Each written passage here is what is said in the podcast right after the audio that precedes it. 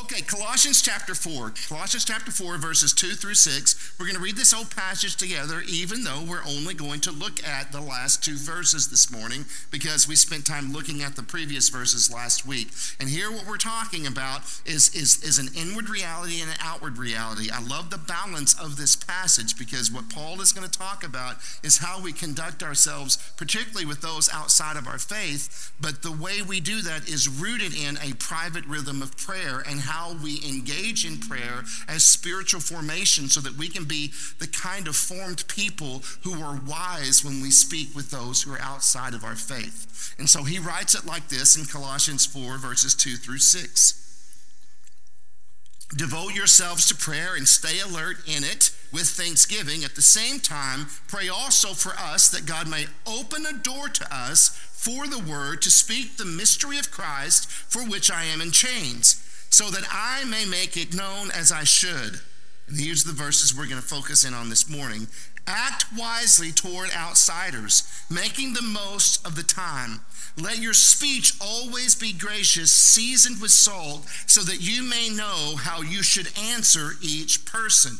Now, it's important to me that we take a moment to acknowledge that if we are Bible Belt evangelicals, we have a pair of glasses on whenever we read passages such as this because we've been taught what that is supposed to mean. But remember, anytime anyone says the Bible clearly says, I hope that now you've got this discernible translator that's on your ears. So when you hear the phrase, the Bible clearly says, you recognize that what you're hearing is, my interpretation of the Bible is obvious and you should clearly agree with it. And so we've had a lot of that kind of teaching. And whenever we hear words that are common, like prayer or being know how to answer those outside of the faiths, faith, part of the problem with us is that we were taught to read the Bible as if it was written to evangelicals who were into the whole born again by saying the ABC prayer, right? But that is not who it's written to. In fact, the way we've codified our interactions with those outside of our faith are actually very different than the posture of Christians in the first century. And frankly, I would say it's very different in the way Jesus postured himself with those outside of the faith. So we have to take off those glasses and not just hear evangelicalese, and even because most of us speak jellyfish in here, but we have to set that aside and, and, and read it for what's being said in the context in which it's being spoken. And I actually think that some of the evangelifish understanding actually creates a hindrance to us that moves us further away from the gospel rather than closer to the gospel of the living Christ. And I know that's a bold statement, and so I'm going to share with you why I feel that way this morning. Of course, as you know, we are not a place of indoctrination. You feel free to wrestle with it, disagree with it. But if you disagree vehemently, then send me a text and ask me for a Reuben, and we will talk in more detail. So, as we said last week, these exhortations of prayer and how we relate to outsiders are not two different topics. These topics, the way Paul has introduced this idea, they are inextricably connected together. Private prayer prepares us for public ministry. Interse- uh, public, I'm sorry, for public mercy. Intercession prepares us for ministry. Contemplation prepares us for service. Inward intentionality cultivates outward intentionality. Or we may just say it simply this way awareness begets awareness. So if you begin your day in confusion and distance from reality, it's very likely you will navigate that next 24 hours in confusion and distance from reality. But if you work in a rhythm that allows you to be grounded in the highest reality, which is the kingdom of God and who you are in Christ and who Christ is in you, then if you will take time to ground yourself in awareness of that reality, it increases the likelihood that you're going to live the next 24 hours with intentionality and being proactively aware of God's grace and presence in all of your challenges and encounters. That's why we're talking about the connection to a life of prayer and how that has an impact on the way we carry ourselves when we leave the prayer closet. Now, notice what he says here. He makes a request one of the things that I want to encourage you to think through is the way in which prayer is taught, particularly in our evangelical tradition. Because in the scripture, I think that there are two very crystal clear purposes for prayer. I actually think one is emphasized over the other, and the one that's most emphasized is the one that we most neglect in our tradition. But there are two ways of understanding prayer Number one, prayer is a piece of communication where, in some mysterious way, we are partnering with the divine, partnering with the Almighty, in which our prayers are, are focused on asking Him to be at work in the world so so we might pray a prayer of intercession or so forth or when we think about being a prayer warrior or so forth that's typically what we mean by that is the kind of prayer that's intended to be us speaking our heart our intention our faith out loud and asking god to do something active in the world. And uh, i think that that is very much a means of prayer but even that kind of prayer is not about getting stuff done. It's about being a partner with the almighty that's what that's about. The, the idea that God will only show his grace in the world if the saints remember to pray seems a little bit of a stretch to me. So then, why are we involved in the process? Because the gospel is radically relational. And so we enter into this relational partnership with God. That's when we pour out the burdens of our heart. But it's also so relational that the Spirit might move us to participate in being the means through which God brings answers to the prayer and works in the world. So that's that's one thing, and we, we tried to kind of emphasize that this time last year when we did the How to Pray series. So I won't that's all I'll say about that. But the other use of prayer is for intimacy with God and spiritual formation spiritual formation. Prayer is one of the primary tools and has historically been one of the primary tools through which believers were spiritually formed around the revelation of Jesus and the grace of God. And unfortunately, we, again, we have to remember that we can tend to be very myopically, chronologically prejudiced.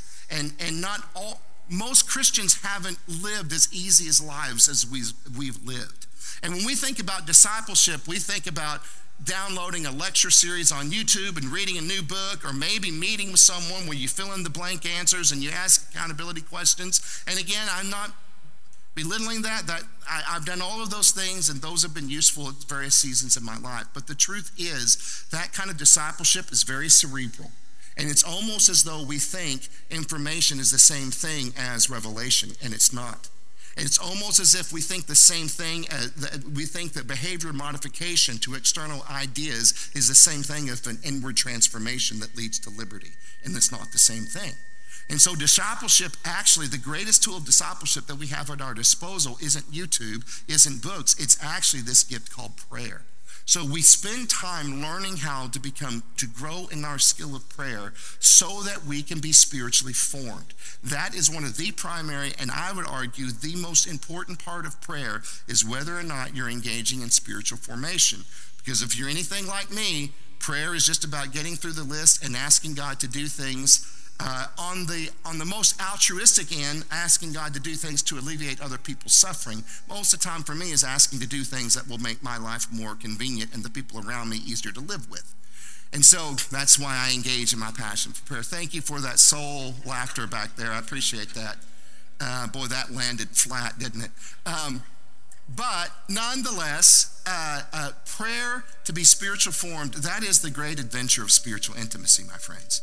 Prayer should be our primary means of being spiritually reformed. And I think that that's the only kind of prayer that has an impact on who we are amongst the quote outsiders. So he says, he acknowledges here, first thing he asks them to pray for is that God would open the door so that we could speak the message. So here's that example of the way in which prayer is asking God to do things in the world.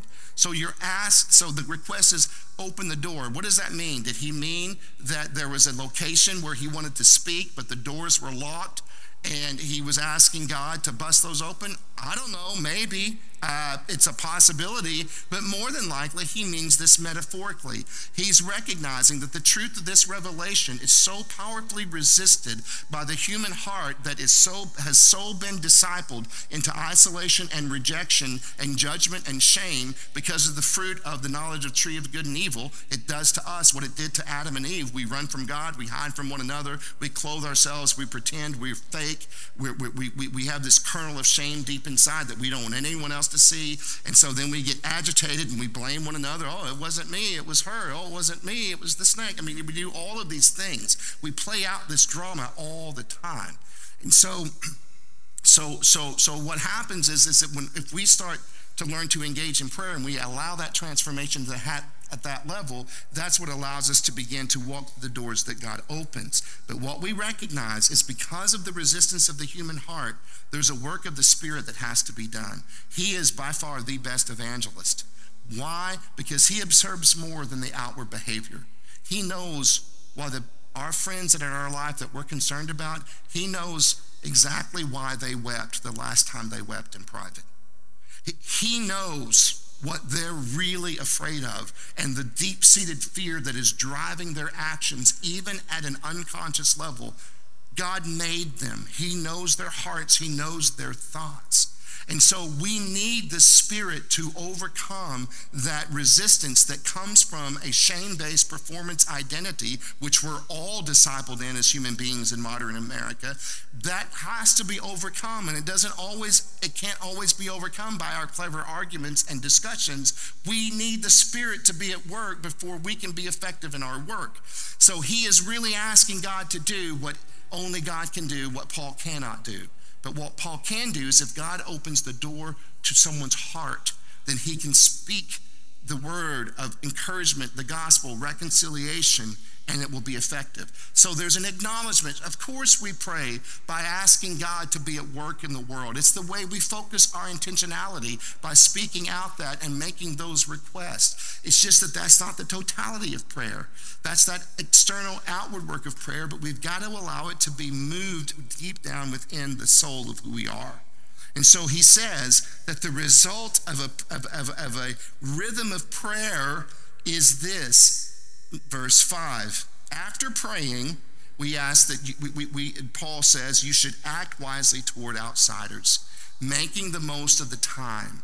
Let your speech always be gracious, seasoned with salt, so that you may know how you should answer each person. All right, let's look at my time. Doing pretty good. Indian tacos are on sale today, so I'm mindful of the time this morning.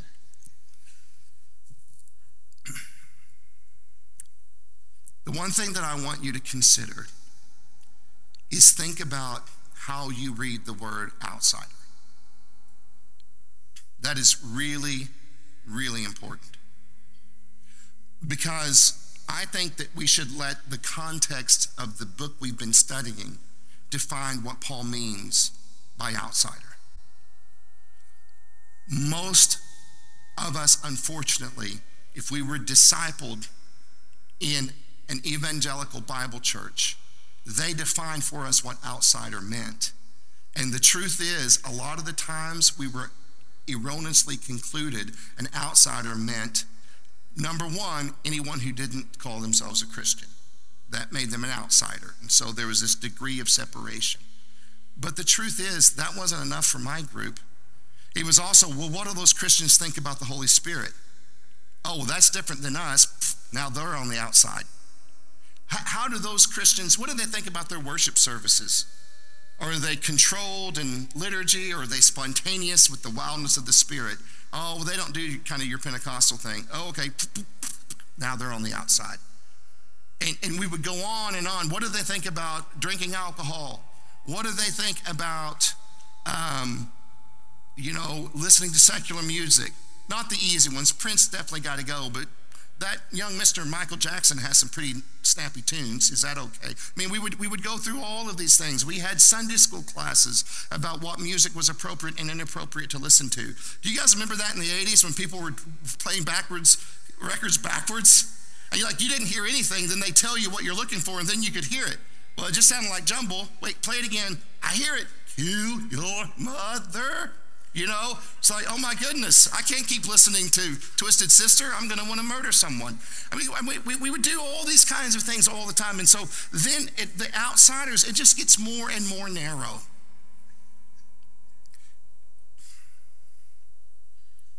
And then all of a sudden, how we defined outsider was used to justify how we limited love. In these days, I'm trying to let the limitless nature of love to define how I understand, quote, the outsider. I think it's time to move it in the opposite direction. And so here, an outsider is not someone who hasn't prayed the prayer of salvation. Here, an outsider is those who are living in ignorance of the revelation Christ in you, the hope of glory.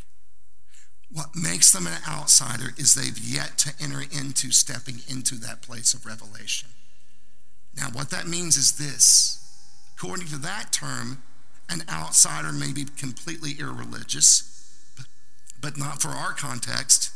In that, in this way of the term is used, it could be a so-called Christian that's never been liberated by the, by the revelation of Christ in you, the hope of glory. They've been driven by fear. If you don't become a Christian, then you'll go to hell. Well, if you don't do this, then God won't bless you. Well, if you don't read the Bible this way, if you don't pray this way, if you don't not dance this way, uh, all these things, they, if your Christianity, if, if fear went away and your spirituality no longer made sense, can I gently, with all love, say you are doing it wrong?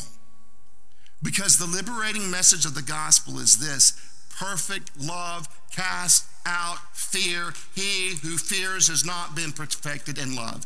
Thank you, Patsy. Right on. I'm right there with you, sister. That's fear is not what drives us. It's supposed to be love. So you'll know either from your own experience or the experience of others, there are a lot of people that call themselves Christians that are just living lives dominated by fear and judgment and shame. That is not what I'm talking about. In fact, it was a big revelation to me because I wanted to grow up and do something heroic, like be a missionary among the heathen that wanted to kill me as I spoke the words of Christ. Maybe have power encounters with demons as I cast them out of people and trees or whatever.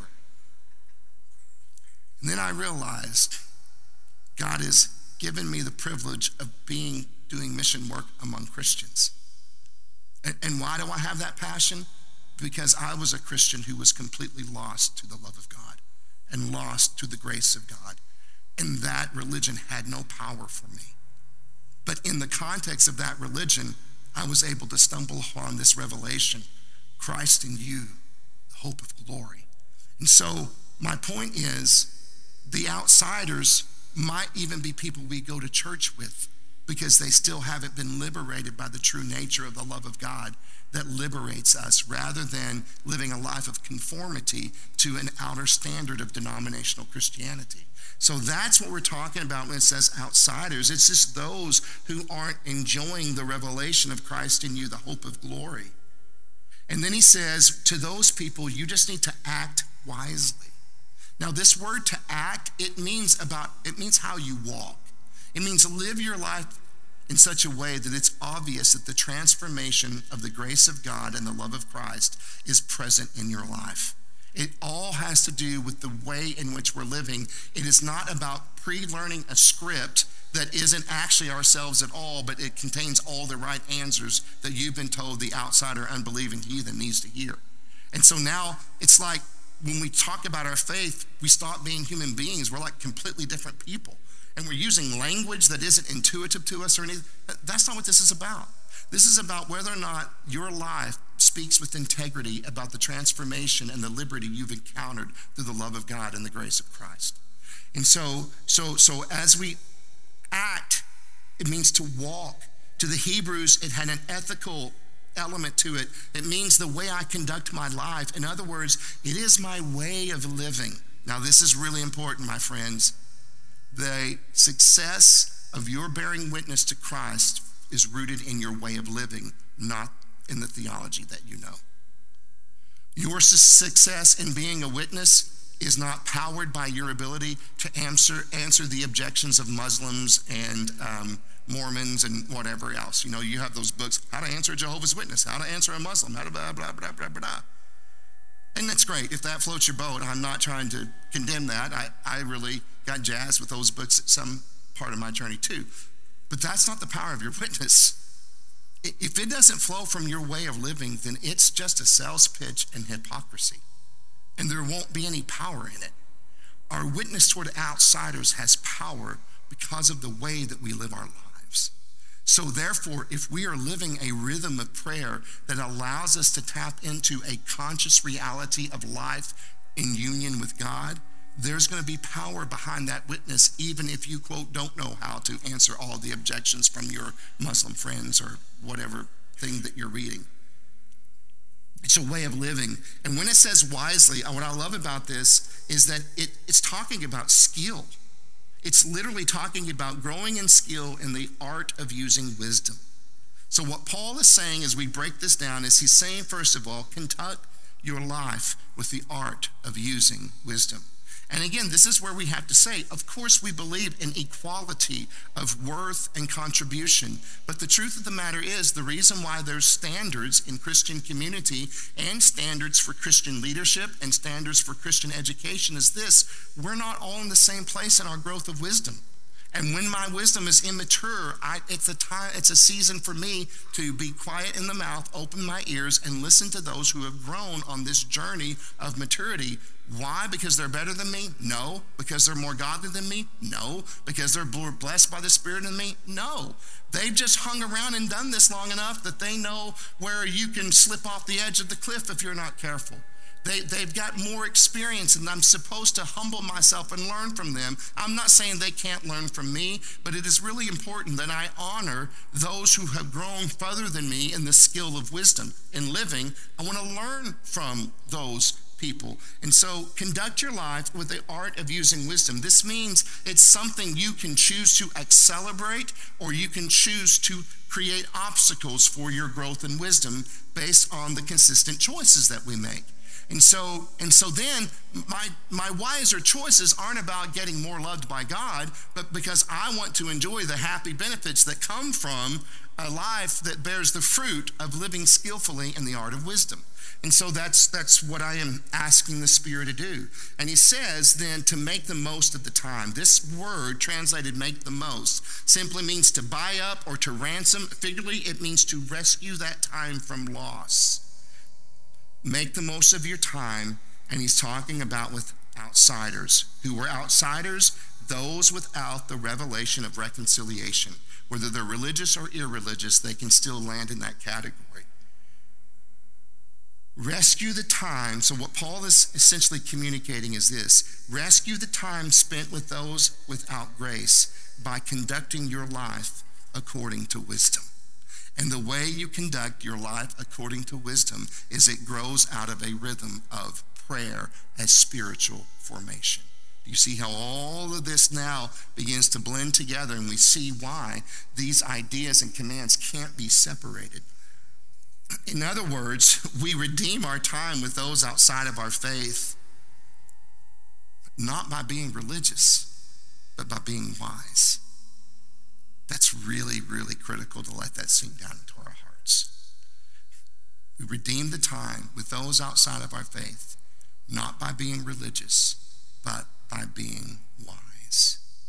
And then Paul goes on to even more articulate what he means by wise. Because I once would have thought wise living means knowing right and wrong and being very forceful in the way I condemned those I perceived as doing wrong.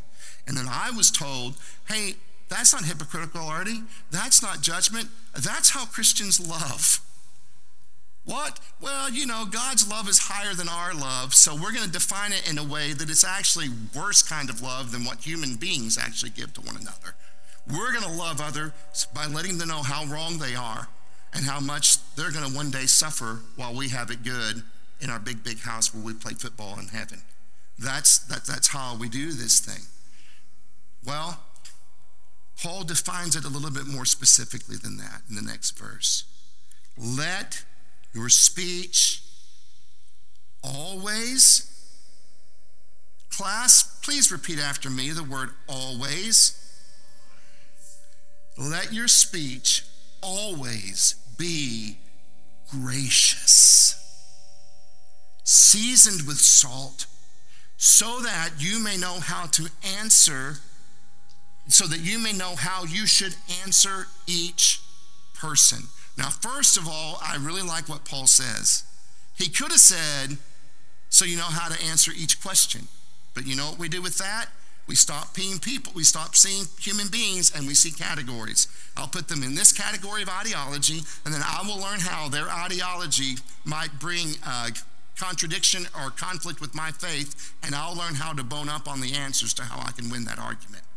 But he didn't say so that you know how to answer each question. What did he say? So that you how to answer each person.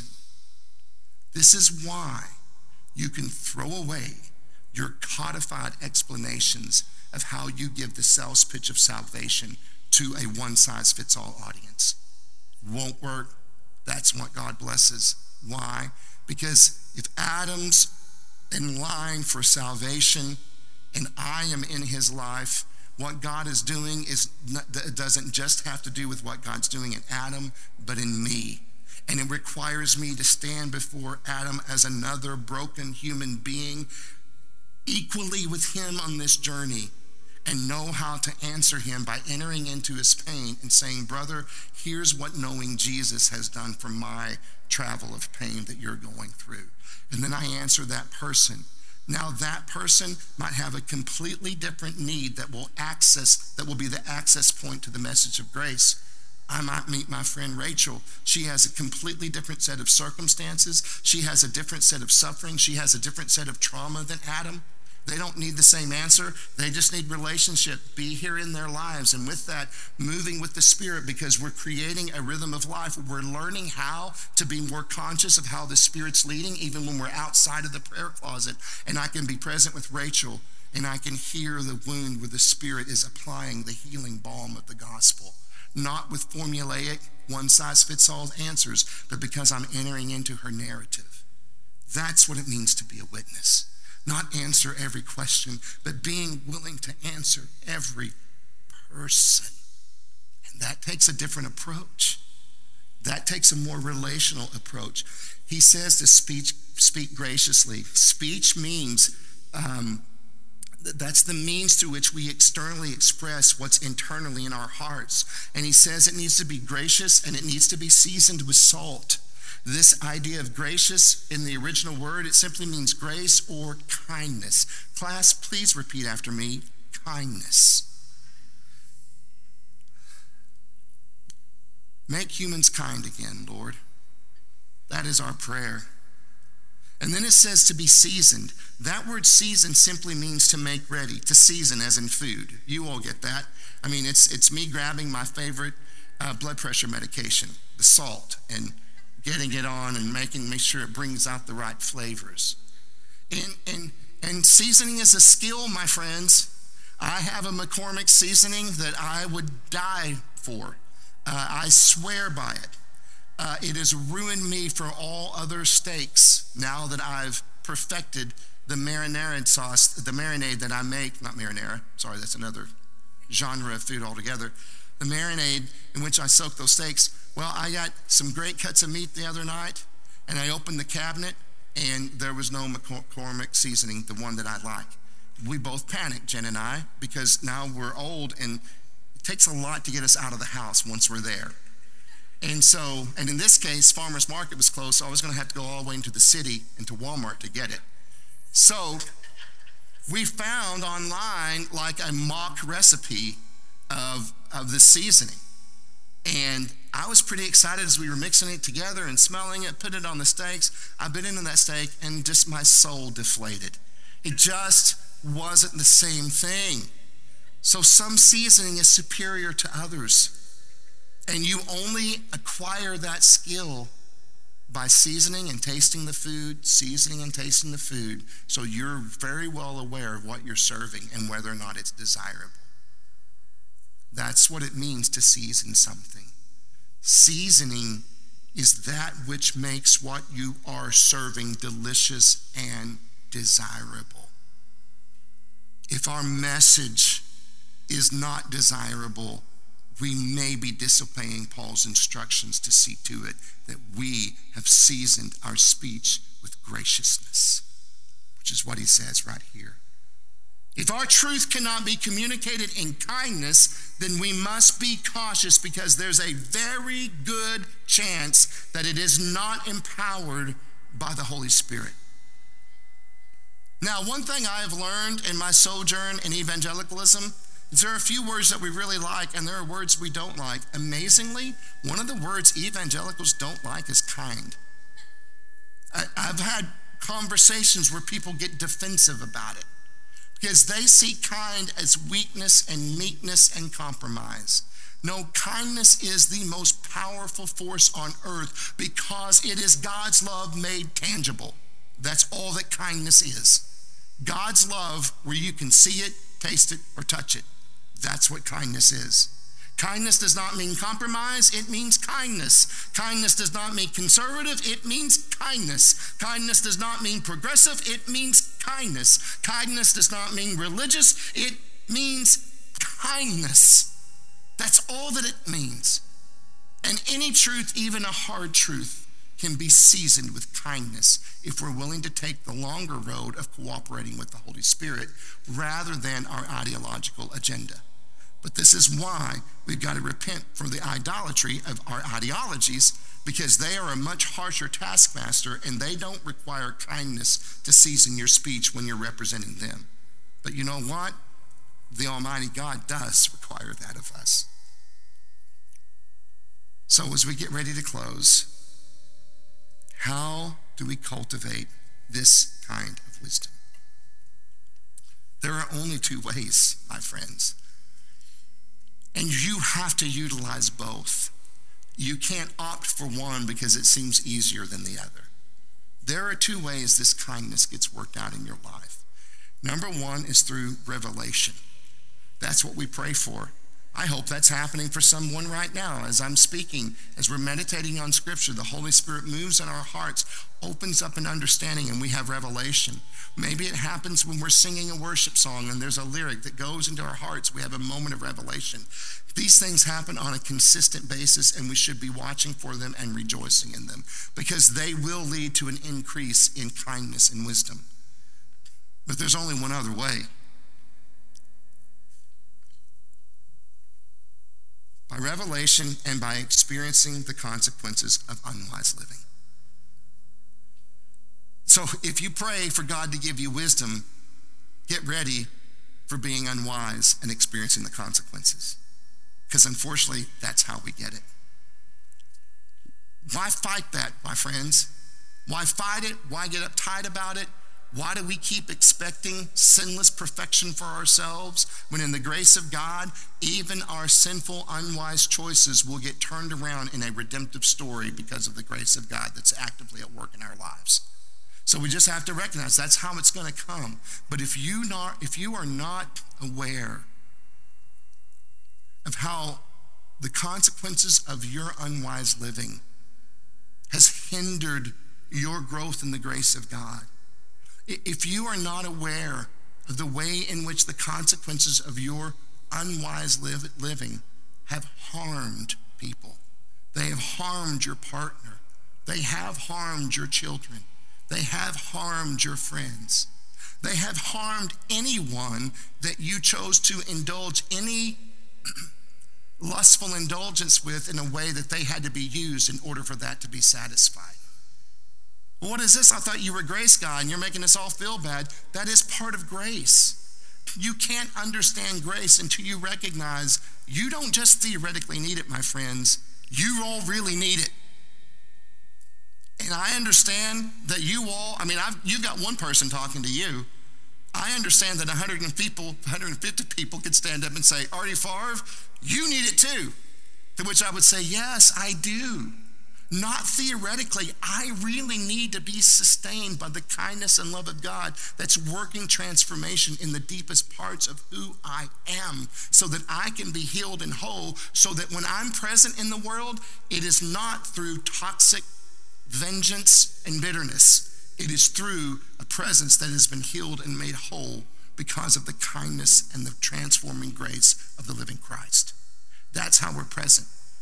That's the only two ways it happens. And so, as I wrote this, I couldn't help but think of a piece of dialogue. I think this may be the first time I've ever put a screenplay in my sermon notes, and it could get me in trouble. So, indulge me for 60 seconds. We're about to come to a close, but I have to say this.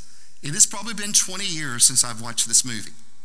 Um, I don't know for certain, but I'm guessing that there are objectionable elements in it, particularly if you if we are a good Bible Belt Christian. You, you know, there may some words that we just don't like to hear or whatever. Um, that may be there, so you're adults, watch it at your own delight or peril, whichever it may be. Uh, the, but it's been 20 years, so I don't know. The other thing is, is that frankly, I just have learned that I just watch movies with such innocent eyes that some of that stuff just goes over my head. So I am sorry if you have not reached that place of innocence. So you may need some boundaries. But the movie is called The Big Kahuna. And it presents, I think it was made from a stage play. And on the surface, you think The Big Kahuna is about a big account that these three salesmen are looking to secure. But as the play and the movie goes on, you realize, oh, the big kahuna is this is conversations about God. And there are three principal characters uh, Larry, Phil, and Bob. Very generic names Larry, Phil, and Bob. Not that your name's generic if you're named any of those. Jeez. I now apologize if I offended anyone by sound, making any name sound common. Um, and I will be chastised in the Ardmoreite in two days. Um, well, oh, Phil, Bob, and Larry. And, and the way they make the way they set this movie up is brilliant. Um, there's one character, Larry, who basically embodies the lifestyle of the younger prodigal son. And, then the younger guy, who's in his 20s, uh, who is Bob, he plays the version of the older prodigal son.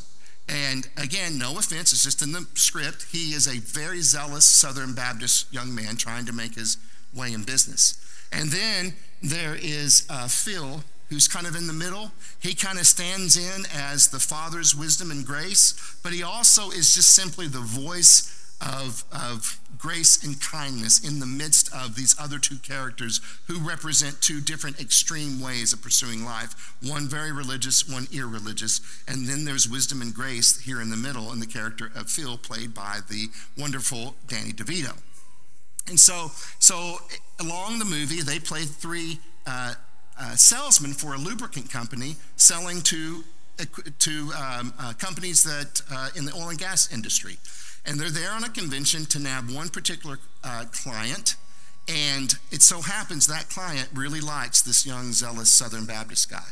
So they're all excited. They're team players. They're setting him up to make the big pitch, make the big sell. But because of his religious zeal, when the client brings up death, he feels compelled that he needs to turn it to a conversation about the gospel. Now, if you haven't grown up in Bible Belt, Oklahoma, you may not understand that. But if you walk away from a conversation that brought up death and you didn't say anything about your faith, God pretty much reserved the lowest place in heaven for you because you've got blood on your hands. You didn't awkwardly and inappropriately start talking religion then God was going to be unhappy with you. That is what I felt. That's what most of us felt. So, of course, he has a religious talk and never gets around to the pitch. Then they have a confrontation toward the end of the movie in the hotel room, in which the uh, Southern Baptist guy and the sinner guy have a physical altercation that then has to be separated by Phil. Larry leaves the room infuriated. Bob, the Southern Baptist guy, is still there with Phil, and then they have this dialogue. And Phil says, the Danny DeVito character, I don't remember who played Bob, and I don't want to say who played Larry because it's a disgraced actor. So all you're getting from me is Danny DeVito this morning. He says, talking about Larry, who just left the room, but Larry matters very much. The reason being, I can trust him. I know that I can trust him. He's honest. To which Bob fairly says, is he honest or is he just blunt? He is honest, Bob. He is blunt as well. That sometimes is part of being honest.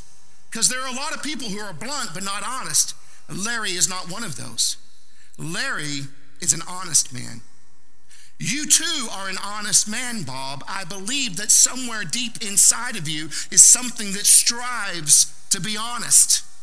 The question that you have to ask yourself is Has it touched the whole of my life? Now, what I would insert into the insert to the dialogue, because this is one of those movies that became a window to my soul that the Spirit opened up, is has your love for Jesus touched the totality of your life? Has it touched the whole of your life? And Bob says to Phil, What does that mean? And then Phil says, That means that you preaching Jesus is no different than Larry or anybody else preaching lubricants. It doesn't matter whether you're selling Jesus or Buddha or civil rights or how to make money in real estate with no money down. That doesn't make you a human being, it makes you a marketing rep. If you want to talk to somebody honestly, as a human being, ask him about his kids. Find out about what his dreams are just to find out and for no other reason. Because as soon as you lay your hands on a conversation to steer it, it's not a conversation anymore. It's a pitch. And you're not a human being, you're a marketing rep. Boy, at this point, I was immediately reduced to tears, close to getting on my knees to utter prayers of repentance because the Spirit breathed on this dialogue in a profound way into my young, zealous heart at the time. But it goes on to continue in a way that I've appreciated the last half of their conversation. Bob then says, Forgive me if I respectfully disagree. And Phil says, Well, we were talking before about character. You were asking me about character. What we were, we were speaking of faces, but the question is much deeper than that. The question is, do you have any character at all? And if you want my honest opinion, Bob, you do not. For the simple reason that you don't regret anything yet. Now, as I watched the movie 20 years ago, I was deeply offended by that line, as was Bob. Bob says what I was thinking. You're saying I won't have any character unless I do something I regret? No, Bob. I'm saying you've already done plenty of things to regret. You just don't know what they are. It's when you discover them. When you see the folly in something you've done and you wish you had to do it over, but you know that you can't because it's too late. So you pick that thing up and you carry it with you to remind you that life goes on. The world will spin without you. You really don't matter that much in the end.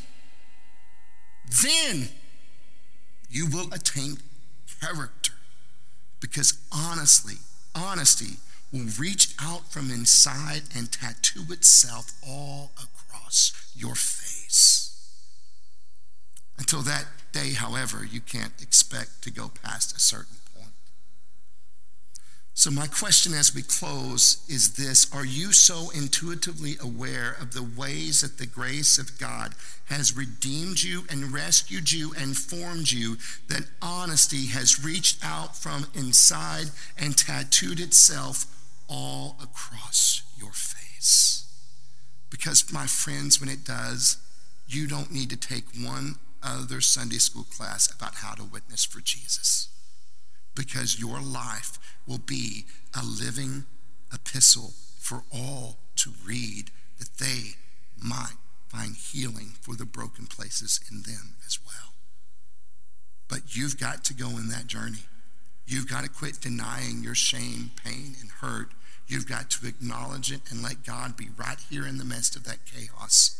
Because if you don't, you won't you'll live your whole life and never discover what it's like to be a human being. It's all the blood, sweat, and tears, the, uh, the lust, the anger, the kindness, the honesty, the lying. It's all part of the experience, my friends. And we don't just bring God into the sanitized parts, we invite Him into the darker places. We invite Him into the chaos so that we can really be healed. This is liberated living. Liberated living always produces graciousness of speech, and you don't have to memorize pitches to get there because it flows from who you are, not from what you've memorized. Well, then how can we grow from being a marketing rep to being an honest, liberated human being? From a conscious, who lives from a conscious awareness of being transformed by the ever flowing grace of the living Christ? How do we do that? We pray. We cultivate a life of prayer that is guarded by the practice of thanksgiving. Would you all stand with me?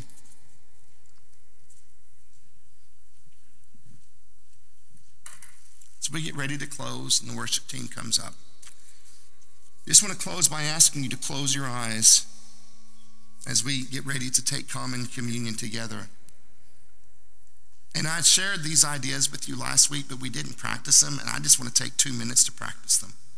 It's a little model of prayer that doesn't have the same religious jargon of other models of prayer that you might want to consider for this next season of your life. I have found it to ground me in a deeper sense of authenticity and a more deeply conscious awareness of God's presence. It might not work that way for you, but try it for the month of September. So let's just walk through these elements. If you close your eyes, element number one is gratitude. Begin every day practicing Thanksgiving. So just take just a few seconds to do that. And I, what I like to do in my time of prayer is I begin with what I can see. So, for example, I don't know if you're aware, but about 6:45 this morning, the weather was perfect for Southern Oklahoma. And I sat out there and I was able to say, God, thank you for this breeze. Thank you for this atmosphere that's in ways that I don't understand, sustained by your love and your grace. God, I thank you for the people in my life who are willing to engage in friendship with me because I know I am not an easy friend to have. Thank you for my wife and the journey that we've been on to move from those early times of zeal and infatuation to authenticity and real love. Thank, I thank you for the people that know the real me and not just my public persona or the person I project out of my insecurity. Thank you. Wakefulness, envision the day ahead. Ask the Spirit to keep you awake when you're tempted to drift away through self centeredness, anxiety, anger, or despair. Perhaps reflect on moments you may have fallen asleep the previous day. Lord, pray for the week ahead that we would all be awake. And we ask that because we know it's very easy to be lulled asleep. Keep us awake today, this week, Lord. Keep us awake this afternoon. And by that we mean keep us present in the moment that we're experiencing while we're experiencing it. Healing, Lord, I pray that you would bring healing to the people who suffer. I think of specific names that I'm going to hold back out of privacy, but I'm asking God healing there. Healing for the body, healing for the mind. For this people, I pray for healing for their damaged relationships.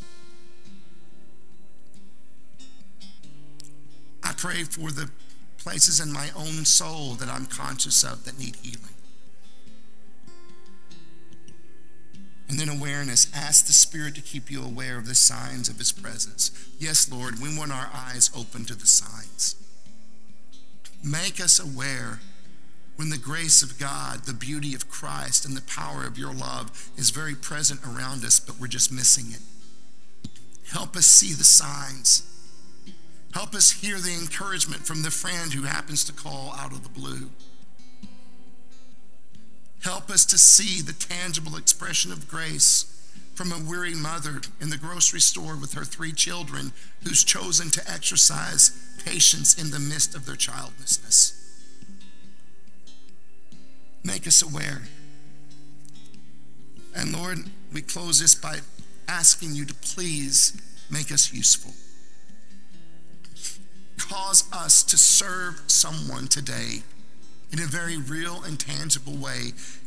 And when we're serving, please help us to be awake to the fact that we're serving. so that we can not just be present to them, but also be present to you. In Jesus' name I pray, amen. Please take the lead of the people in front of you and gather the elements, and then we will take communion together in just a few minutes.